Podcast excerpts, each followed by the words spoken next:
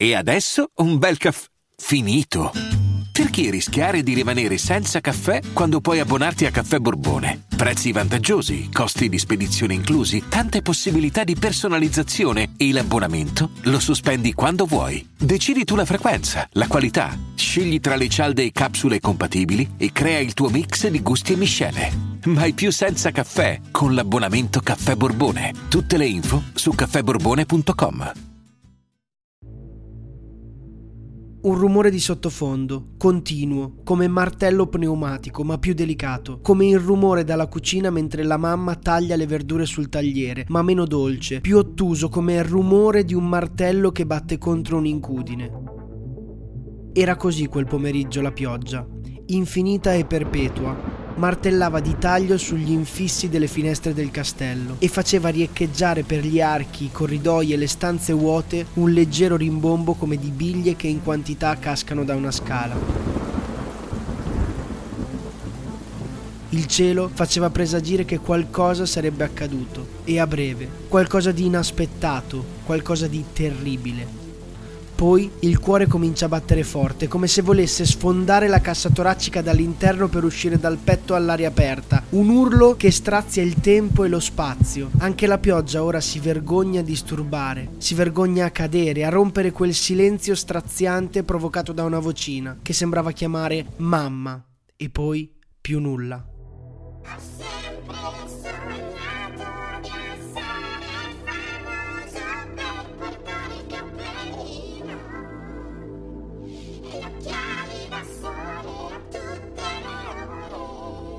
Siamo in piena epoca medievale, provincia di Rimini. Tra panorami mozzafiato e la bellezza naturale più assoluta delle colline romagnole, si erge imponente e maestoso il castello di Montebello, costruito a strapiombo su una scogliera che regna e protegge il villaggio rurale di Borgo Montebello, a Poggio Torriana. Il castello è stato costruito intorno al 1300 ed è stato abitato dalla famiglia Guidi di Bagno, poi dai Malatesta e dai Montefeltro.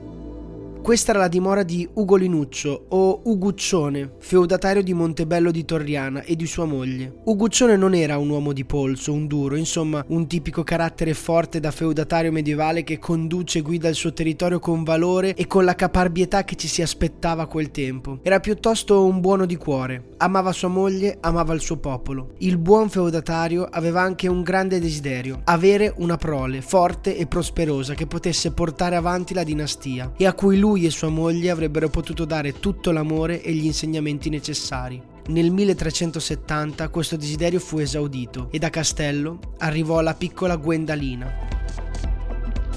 Tutta la gioia e la felicità dell'evento si strozzò da subito in singhiozzi di rabbia e di dolore. Infatti Uguccione e sua moglie, dopo circa sei mesi dalla nascita, vennero a conoscenza del fatto che Gwendalina non era una bambina come tutte le altre. Infatti aveva gli occhi color del cielo e i capelli completamente bianchi, di un bianco limpido, puro ed unico. Ebbene Gwendalina era albina.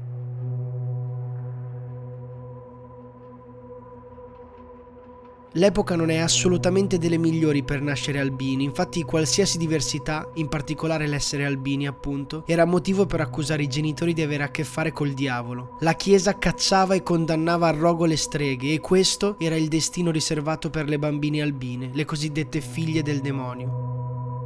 L'abbiamo già detto, Uguccione era un buono, un uomo di sani principi e con una grande bontà d'animo, e su consiglio della moglie non si disfò della bambina come gli avevano invece consigliato i servitori, ma piuttosto decise di cercare un modo per far apparire la sua amata Gwendalina una bambina come tutte le altre. La madre cominciò a tingere i capelli con dei pigmenti che avrebbero dato alla chioma una tonalità di nero impercettibili agli occhi dei molti che non avrebbero accettato la diversità ed il segreto di Gwendalina. Questi pigmenti però non avevano l'effetto desiderato, infatti i capelli di Gwendalina, come quelli di tutti gli albini, non trattenevano bene i pigmenti, facendo così sì che la chioma non fosse nera ma prendesse degli strani riflessi azzurri come i suoi occhi. Aveva gli occhi ed i capelli azzurri come il cielo. Gwendalina fu presto soprannominata Azzurrina.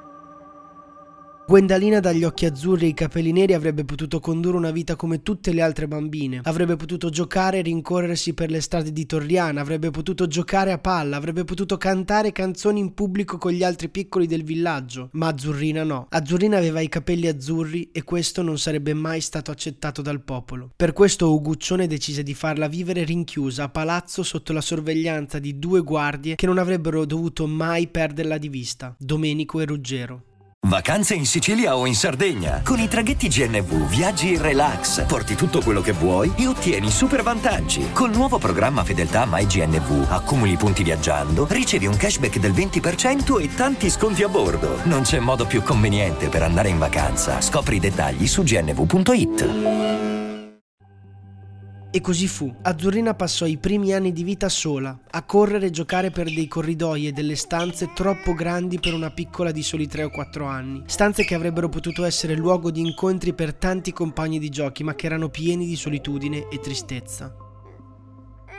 Era un atto di bene. Il padre voleva proteggerla dalle dicerie e dai pregiudizi della gente che l'avrebbero potuta mettere in pericolo. Fatto sta che era sempre solo Azzurrina e le due guardie, Domenico e Ruggero.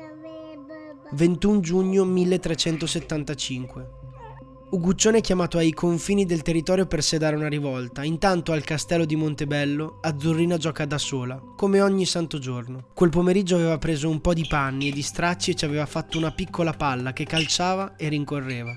Intanto fuori un temporale impazzava. Tuoni e fulmini, la pioggia che batteva sui vetri, un frastuono che distraeva le guardie Domenico e Ruggero, che quindi si affacciavano al davanzale per vedere fuori. Ma quella distrazione fu fatale. La palla di Azzurrina rimbalzò lungo uno di quei corridoi infiniti. Lei la seguì. La palla cadde lungo la scala che conduceva all'interno della ghiacciaia sotterranea di palazzo. La palla cadeva nell'oscurità e con lei anche Azzurrina. Scalino dopo scalino, lontano dagli sguardi distratti delle guardie, lontano dal padre in battaglia, e lontano dal conosciuto, nel profondo del nulla. E poi un urlo, straziante, rauco, che coprì il temporale, che ridestò le guardie e che fece cominciare le vane ricerche. Azzurrina era scomparsa nel nulla, nell'oscurità dei sotterranei di palazzo, come inghiottita da quelle stanze che per i suoi pochi anni di vita erano state le uniche compagne di giochi.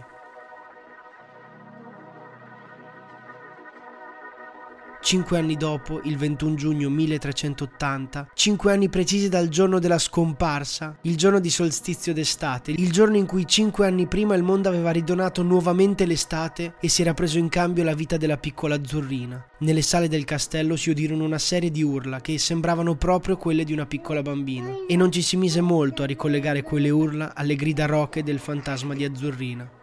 Cinque anni dopo accadde di nuovo, un grido, delle risate, un pianto e cinque anni dopo ancora e ancora e ancora.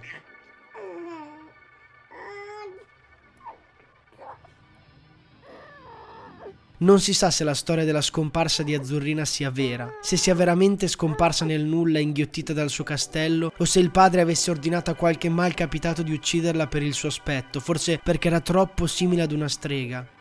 L'unica cosa che si sa è che da Palazzo di Montebello, quel 21 giugno del 1375, Azzurrina non se n'è mai andata.